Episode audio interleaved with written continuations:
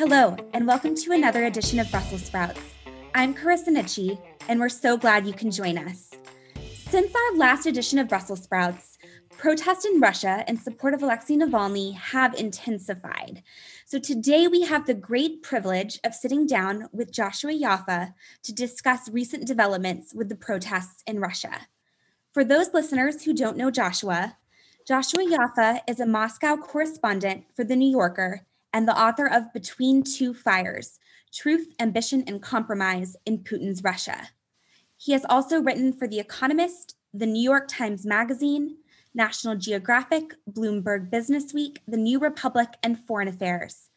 For his work in Russia, he has been named a Fellow at New America, a recipient of the American Academy's Berlin Prize, and a finalist for the Livingston Award.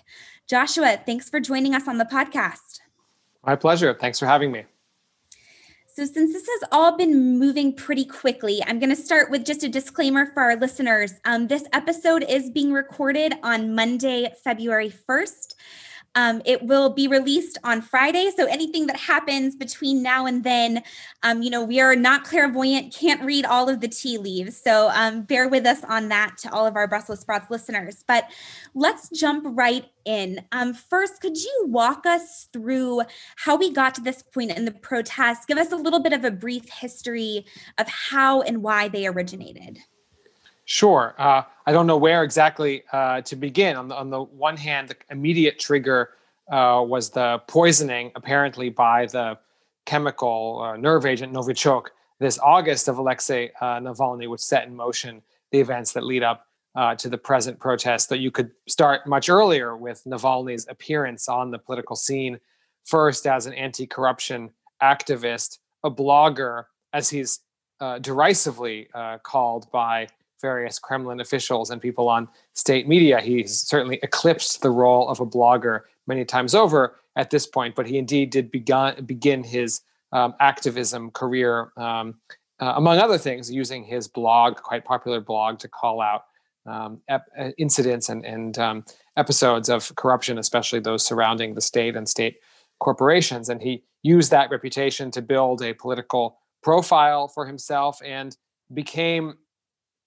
I think undeniably or objectively the country's most high profile uh, political opposition figure, the one figure who could galvanize attention and support. And even if he never uh, became a kind of universally uh, popular figure, uh, various independent polling still suggests his support level hovers somewhere in the 20% range, though it's, of course, difficult to impossible to get a sense of what public opinion um, on politics is in a system like Russia's, given just the way the state dominates the media sphere, the political sphere, and so on. But nonetheless, whatever his popularity rating has been or or is, he's a unique figure in the sense that he's just about the only um, opposition figure who can galvanize not just protests in Moscow, but but around the country. We saw protests in recent weeks in over 100 cities in Russia. So he has played this very unique role as uh, the Kremlin's chief kind of bête noire and and and um,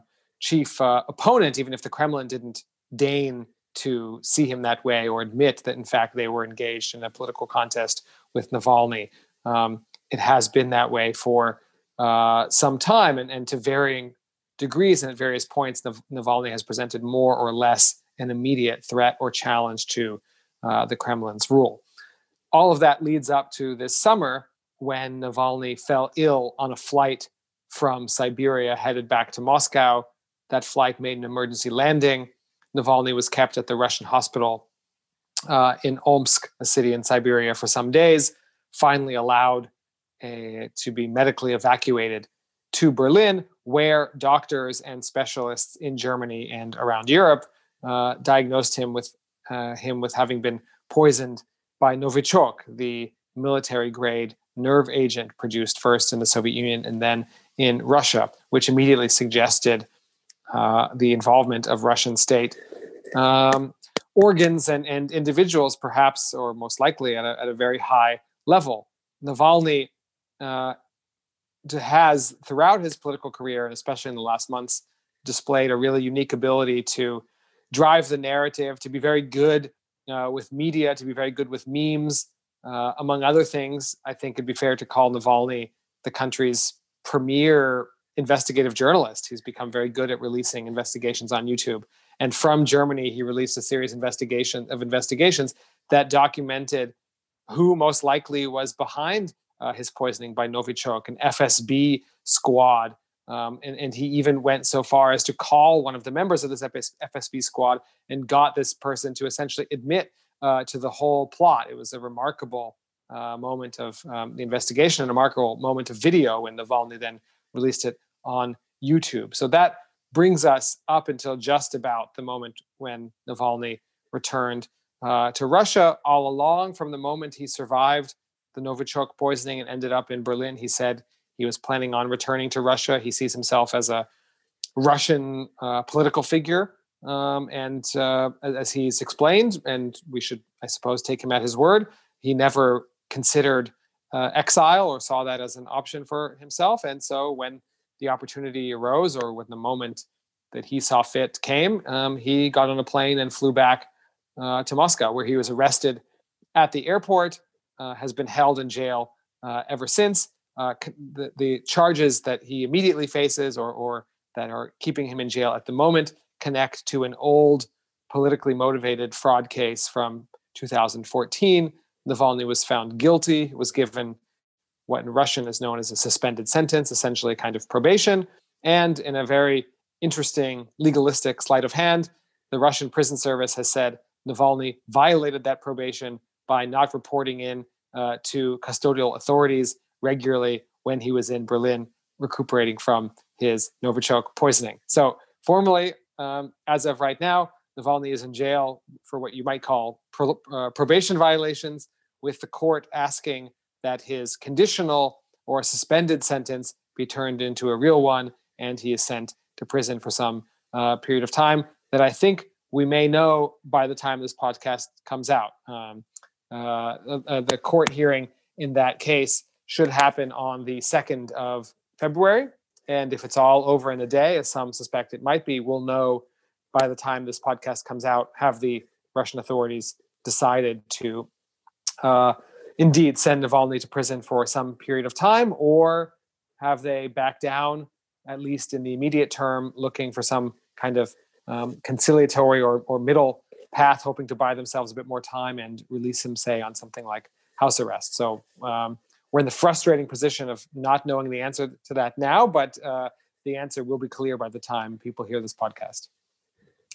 So, kind of as a follow up to that, I mean, how should we be thinking about this specific moment in Russian history with these particular protests? I mean, how do how does the nature of the protest really differ from all of the protests that were popping up, you know, in last August, late last year, um, or excuse me, last autumn and late last year um, in the Far East? Is the nature of this protest, you know, inherently different than those? Sure. Um, I think there are some important differences between, say, the pretty widespread, um, at least within Moscow, uh, uh, protests in the capital in the summer of 2019. Those protests were connected to um, uh, widespread allegations of, of fraud and um, essentially uh, denial of, of, democratic participation surrounding the Moscow City Council elections.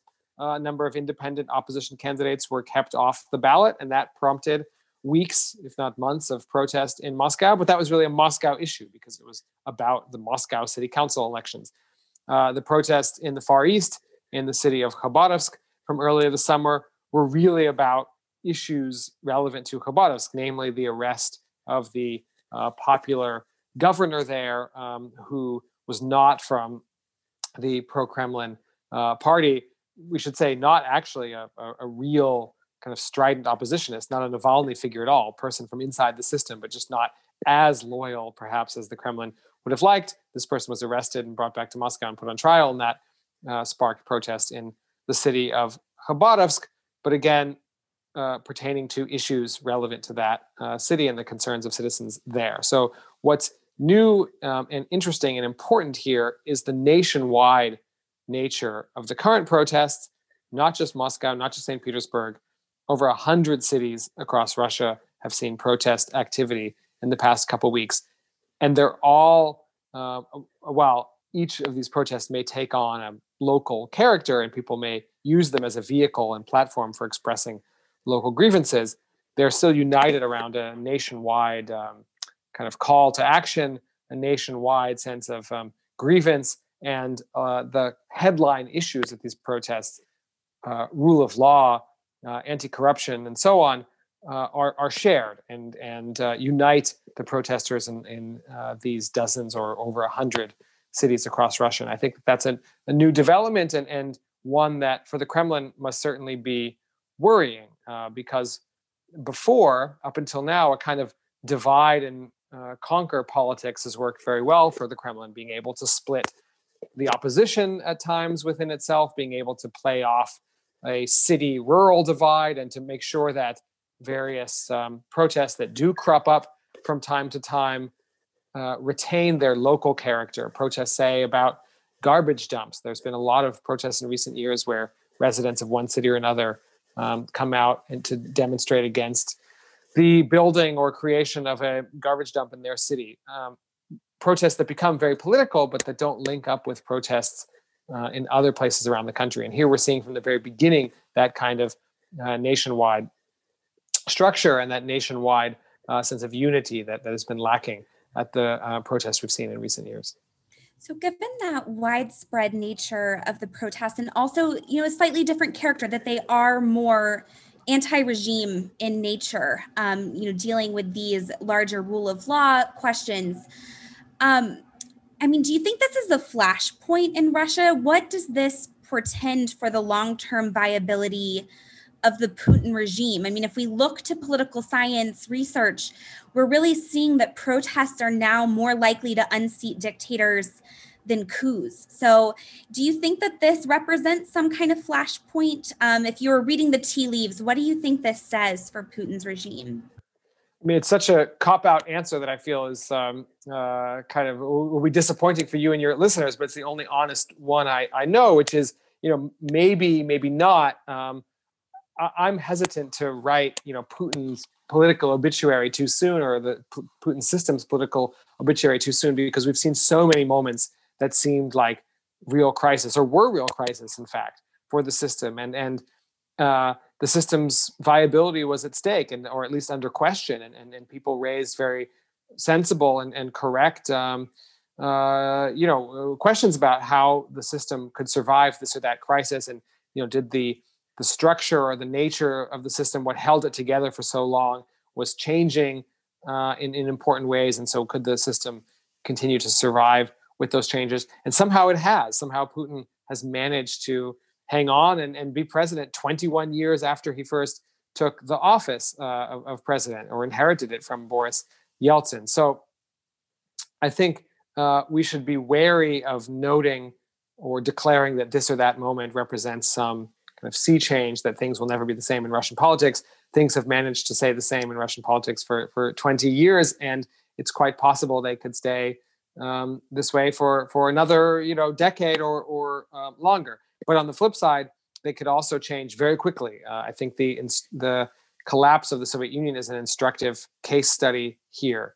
That in the months leading up to the collapse of the Soviet system, while everyone understood its internal weaknesses and contradictions, it had been around for so long and had managed to survive for so long that no one really thought it was on the verge of actual final collapse until, of course, it did, seemingly without warning, shocking everyone. And I think, um, you know, while there are lots of factors and reasons that make that comparison inelegant or, or inexact, it's nonetheless instructive because the Putin system could survive a whole lot longer with its internal weaknesses and contradictions, or it could actually somehow collapse in a flash tomorrow. And I wouldn't be entirely shocked by that either, even though I certainly wouldn't bet on it. Um, I think that the system still has a lot of legs left in it.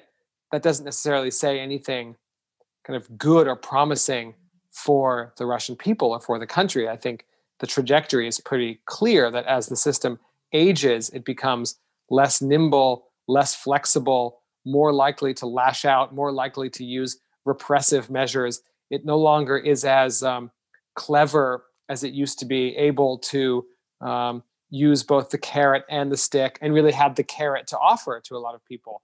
It was it was able to use, um, for example, you know the the um, spillover effects from great oil wealth to uh, essentially buy off the middle class with increased standard of living and pro- provide great opportunities um, for all sorts of uh, ambitious and capable, talented people.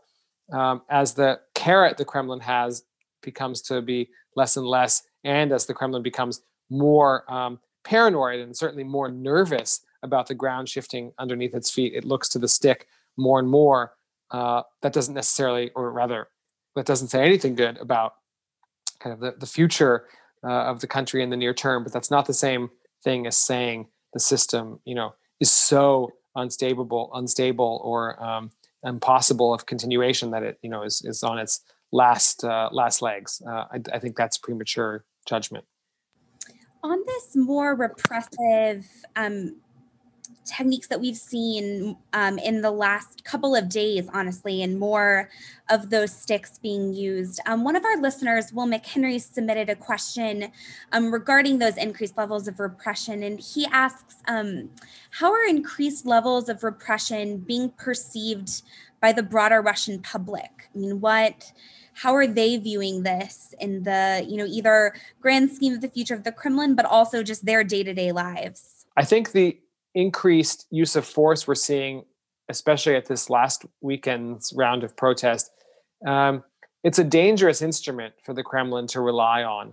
So far, they seem to have the loyalty um, of the police around the country. It seems like there's no problem in getting the police to act harshly with demonstrators if those are the orders. But I think that there's an awareness here from Belarus most recently where um, protests continue after um, kicking off this this summer, but we're particularly acute in the summer and fall. That police brutality can be the kind of thing that radicalizes the population and brings the population out into the streets in ever greater numbers, even more than those who were initially aggrieved by political issues. If they see their children, their neighbors, their family members being abused by the police, that's something that can really um, create a protest movement or create a much bigger protest movement than you had initially. And I think the Kremlin is aware of that and is, for now, not giving the order to be completely kind of uh, single-handedly reliant on force and brutal force to uh, scare the protesters into submission or or, or to um, sort of wrestle them um, into submission right here, um, right now. But that creates a conundrum for the Kremlin. Either they use a degree of force that risks making the protest larger, or they hold off and allow the protest to continue. Who knows, right? In Belarus, there are protests going on six months after uh, they started. I don't think the Kremlin likes that scenario at all. So it's a bit of a catch um, 22. But we have seen signs that um, force by police is met not only with outrage among the public, but also um, we're seeing in, in isolated instance, instances protesters fight back, um, which we hadn't seen in earlier protests before. To your question from the beginning of the conversation, what's new about these protests? We're seeing a degree um, or willingness to stand up to the police, including with physical force or, or counter force of a kind we haven't seen in Russia before. And I think that's also quite worrying for the authorities. That said, uh, on the streets, the police uh, have the upper hand when it comes to uh, force and the ability to deploy it. And I saw myself in Moscow that protesters, for completely understandable human reasons, um, are doing their best to avoid uh, the wooden baton uh, of the riot police. And, and so there is a degree to which the use of force or the threat of use of force on the part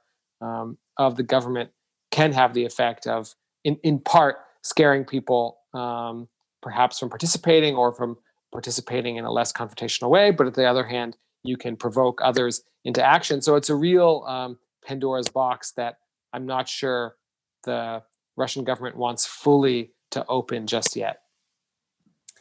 Another dynamic of these protests that I always find very interesting in authoritarian regimes is what's going on with regime insiders. So, you know, what is your sense of how the oligarchs are reacting to this, how Putin loyalists are thinking about this.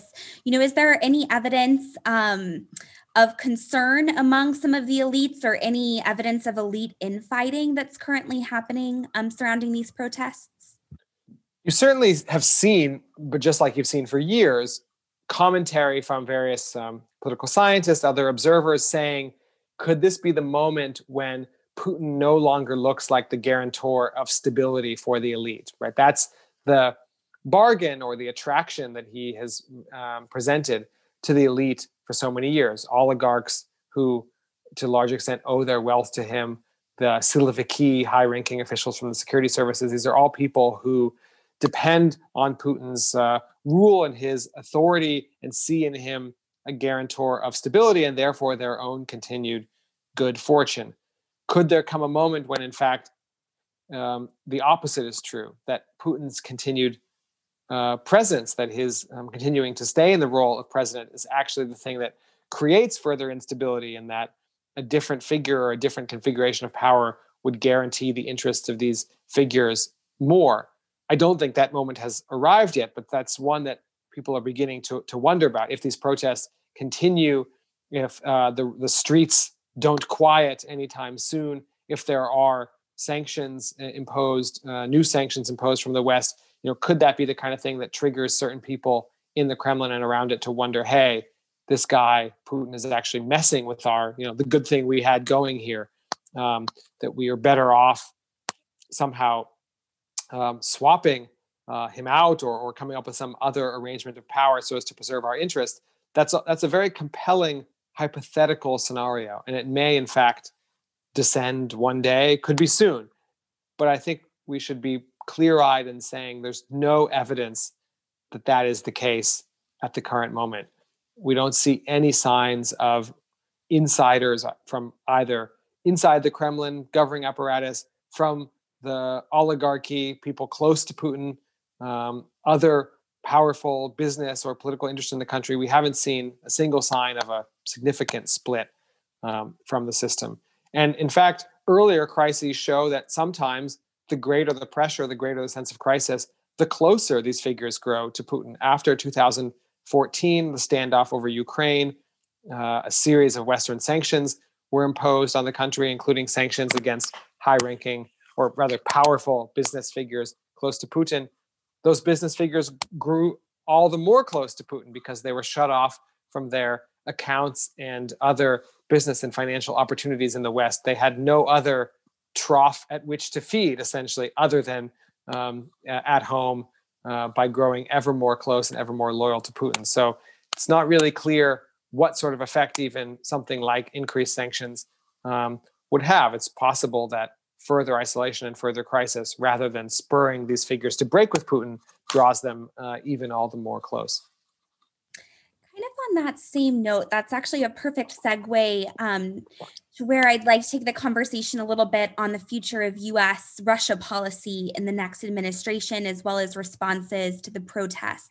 Um, you know, Secretary Blinken today mentioned that it was a mistake for Moscow to try and allege US interference in anti corruption protests in Russia. Um, you know, he condemned the arrest of thousands of peaceful protesters.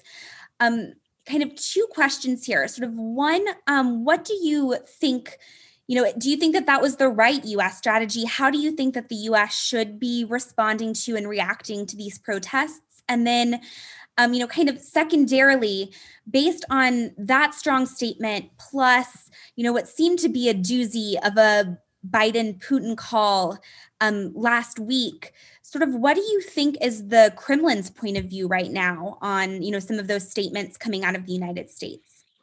Sure. I don't think I'm going to have anything all that helpful or interesting to say about what the U.S uh, policy should be um, toward Russia. One of the pleasures of being a journalist is to not have to um, think up or solve other people's um, policy problems, but rather write about them and diagnose their um, failings once they're made. That's um, uh, the um, yeah the uh, privilege of, of being a journalist rather than being in the hothouse of White House or Washington politics, which I enjoy. So I, I don't.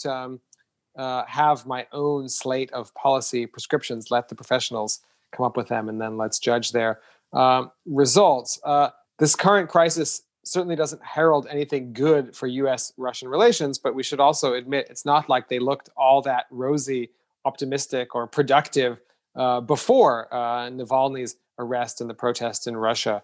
Uh, by the end of the Trump era, the Kremlin was thoroughly discouraged in anything positive or productive coming out of relations with the US. I mean, we don't have to go through the whole story of uh, Kremlin's changing attitudes toward uh, Trump, euphoria to disappointment. But certainly by uh, the end, there was a feeling that if this US president can't deliver anything positive as the Kremlin sees it uh, in, in terms of US Russia relations, well, then who can? I mean, it's just, it's just a lost cause. Very little um, self reflection in Moscow. There, there, there's not a lot of officials or politicians who think about, well, what was it that Russia did to uh, end up in this position, or what did Russia do to spoil relations with the US so severely? There isn't that introspection. Instead, there's a feeling of inevitability that, okay, I guess we really learned now after Trump, if Trump even couldn't fix this relationship and give us what we want, then it's just useless. The US is somehow intrinsically set against us. There's just too much inertia and momentum there uh, to keep the relationship um, on a sour or negative note. And so I don't think you really see a lot of people in Moscow trying or think that it's worth trying to do anything all that productive with US Russian uh, relations. They've sort of settled in for the medium haul uh, of having a pretty contentious relationship. And so I'm not sure that statements or even sanctions potentially will scare the Kremlin straight, will kind of get their attention in a new way. I think that they've adapted and made peace with the status quo in which US Russian relations are frankly in the dumpster. Again, they don't necessarily think about, you know, why is that the case? What could what did Russia do to provoke that situation? But nonetheless, that's the situation that they've learned to live in. Um, and uh, I don't think are going to expend a lot of energy to try and undo or overcome. And so if the Navalny crisis and protest leads to an even worse and more tense US Russian relationship, well, then so be it. I feel like the Kremlin was half expecting that anyway. So say la vie.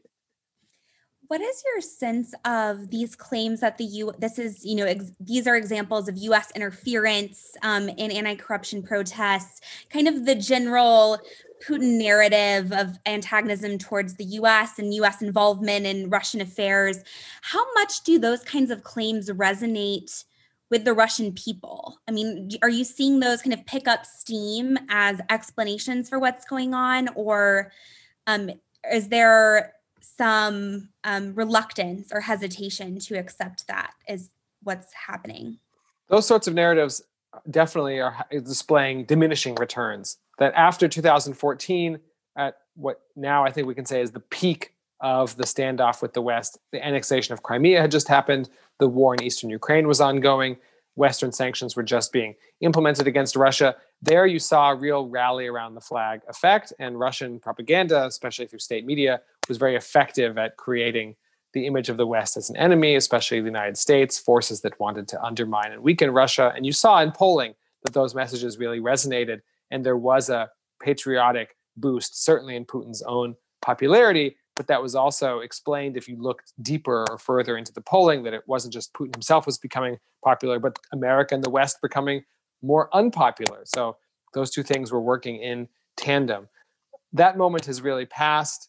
The post Crimea euphoria is many, many years at this point over. Um, and the issues that Navalny has raised through uh, his anti corruption investigations over the years, through his latest video investigation, which we haven't mentioned, uh, Putin's palace into um, a, a, large uh, billion dollar allegedly residence uh, built by oligarchs close to Putin on the shores of the Black Sea.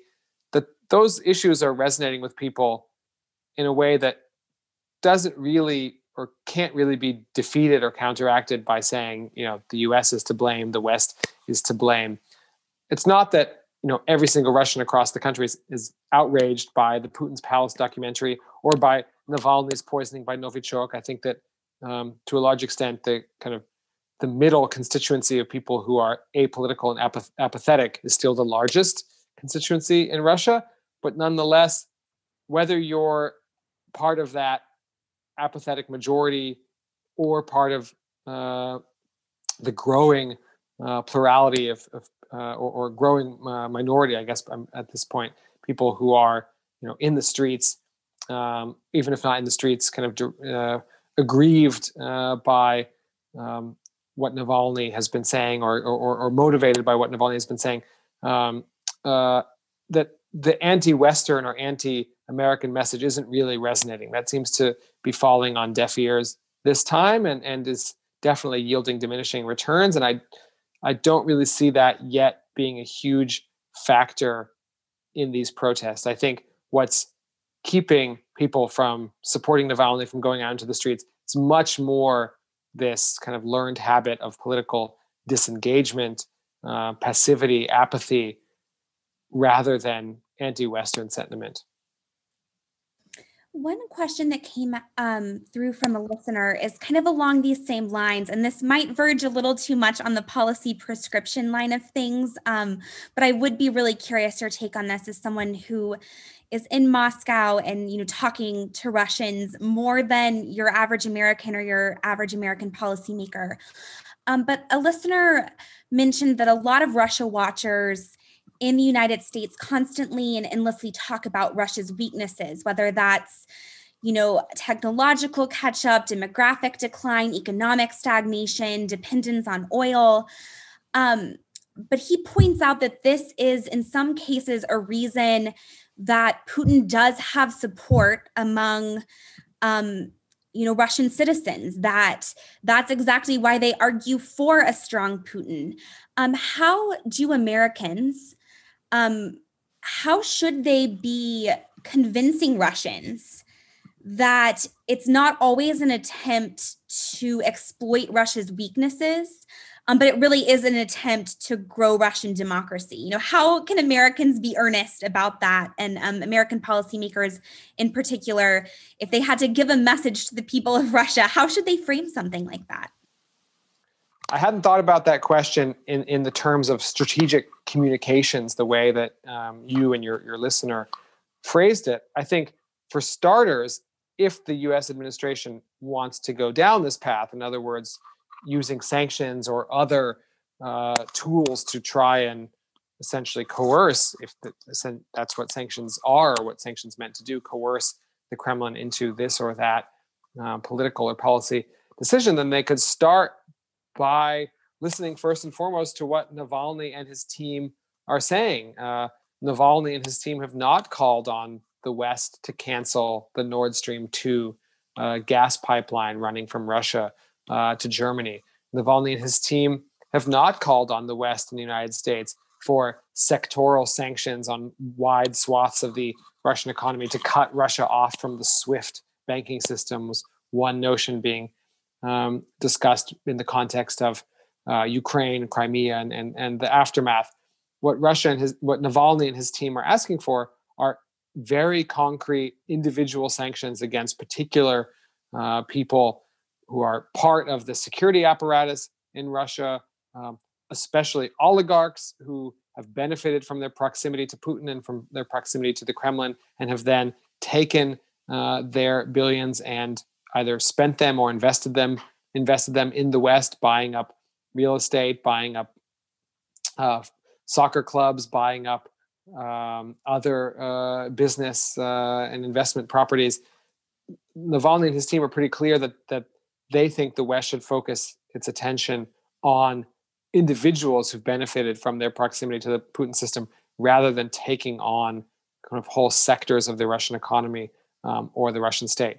I don't really have an opinion. I'm not weighing in on you know whether that's a good policy or a bad one or um, uh, you know what the right kind of policy response should be. But that's certainly out there. In other words, the message is clear. If, if a U.S. administration decides it wants to listen to it. Navalny himself and people from his camp have been pretty um, unambiguous in terms of what they ask for in terms of a Western response. So I guess it would follow that if the West wants to prove that it's really listening, uh, it could do so rather than coming up with a policy response um, that certainly earnest, smart people, I'm sure, in Washington uh, thought up. Why not actually uh, create one that's based off of what actual Russians, you know, doing the actual uh, work, engaged in the actual fight in Russia, are saying would be useful for them. Excellent. And just to close us out, a final question for you. Um, I'd love to hear a little bit about how um, we can look at the protests happening in Russia now through the lens of your book, um, Between Two Fires. You know, how can we be thinking about these protests in the context of trade offs from everyday people in Russia um, living in the regime? Sure. You know, the book was about the way that people with very understandable, earnest, genuine motives, sooner or later realized that the only path toward realizing those goals was through some kind of cooperation with the state and, and have to test and discover for themselves what kind of compromises they're willing to make and, and where do they draw the line and what kind of compromises are they not willing to make and, and what price are they willing to pay. And as the Putin system has advanced in its age. We've talked about this already in our conversation today, and it's become more inflexible and uh, and also more aggressive. That window for compromise is narrowing. It's becoming harder and harder for people to make the kind of compromises that actually made the Putin system so stable. You have to uh, give up much more. The, the bar is being raised in terms of the degree of loyalty that is expected of you. It's much harder to have one foot in and one foot out, which so many people did uh, throughout the 20 years of Putin's uh, uh, reign uh, so far. You had people who were able to benefit from the system, not really join it, be critical, but loyal when it mattered. Um, and the carrot, as it were, was really attractive. Um, the carrot, as we've talked about, is becoming less and less, and the stick is becoming um, kind of more frequently used and, and with much more um, bite and more is expected of you in terms of uh, loyalty. So that window of compromise is, is narrowing um, and, and, and narrowing to a point that may, in the end, uh, make the system less stable because in its early years, the Putin system had a kind of big tent quality to it. You could be an experimental avant-garde theater director and somehow exist inside the Putin system. You could even be a historian who researched the crimes of Stalinism and the Gulag and find a place for yourself in the big tent um, of the Putin system. That's no longer possible. Those kinds of figures are now on the outs and being seen as enemies to the Putin system. And so, as that space for compromise shrinks and the number of people who can find um, a place for themselves inside the system also uh, shrinks, you know that's the kind of sort of thing that over the medium and long term really does make a system less durable well, Josh, thank you so much for joining us on the podcast. This has really been an incredibly comprehensive and informative, um, you know, lay down of all of the issues that we should be thinking about surrounding the protests. So we really appreciate you, you know, coming during this moment to help us understand this moment in time in Russia. So thank you so much for joining My us. pleasure.